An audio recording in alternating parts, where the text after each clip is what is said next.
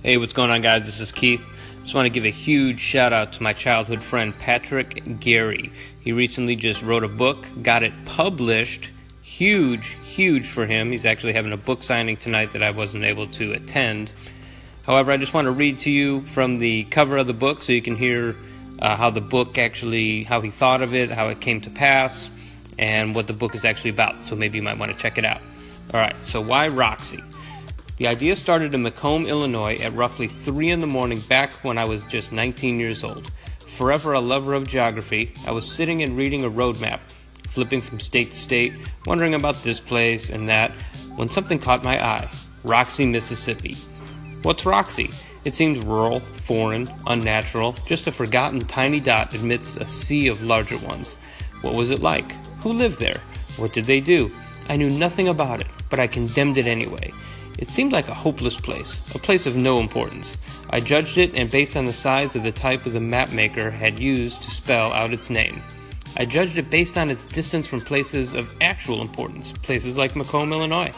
Then I pictured some 19 year old Roxy kid sitting somewhere beneath that tiny black dot, maybe looking at a road map himself. I was wondering, wondering the same things. Maybe finding Macomb and calculating its level of hopelessness. Roxy was that kid's center, his base, the place in the world that made the most sense to him. Maybe I'd run into him someday. Maybe we'd trade stories of our raising, compare our towns, wax poetic about the importance of a certain gas station or swimming hole that was the center of our world, but would be meaningless to anyone else. I became obsessed with this notion, and I just had to start writing. Roxy focuses on the concept that we all are connected, our lives intertwined, whether we know it or not.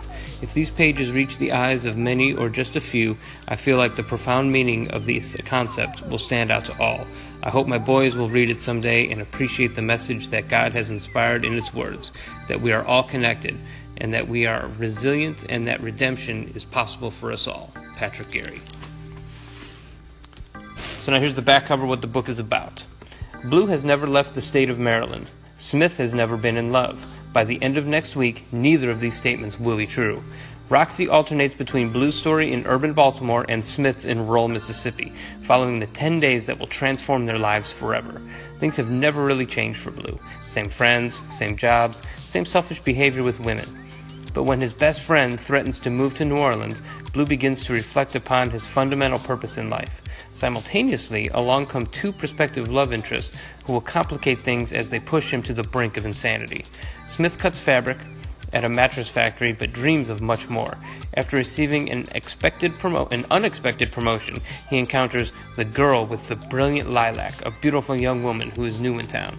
The story builds to a powerful and thought-provoking conclusion as the two men's lives ultimately collide.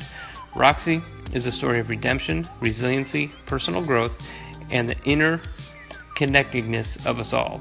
It inspires deep introspection punctuated by a cast of delightfully eccentric characters who provide humor and levity to this dramatic tale. A little bit about the author. Patrick Gary is a born again Christian who came to Christ in his late 20s. He is a devoted husband and loving father to his three boys, Mason, Marshall, and Deacon. Roxy is his first work of fiction, though he plans to write many more books in the future. A full time air traffic controller, he enjoys aviation as well as basketball, boxing, crossword puzzles, history, geography, and gardening. He and his family reside in Downers Grove, Illinois. All right, guys, so once again, the book is titled Roxy. I'm going to start giving it a read. I just got my personalized signed copy from Patrick. Uh, so check it out, guys. Let me know what you think. Drop a line. Tell me what you think. And take care.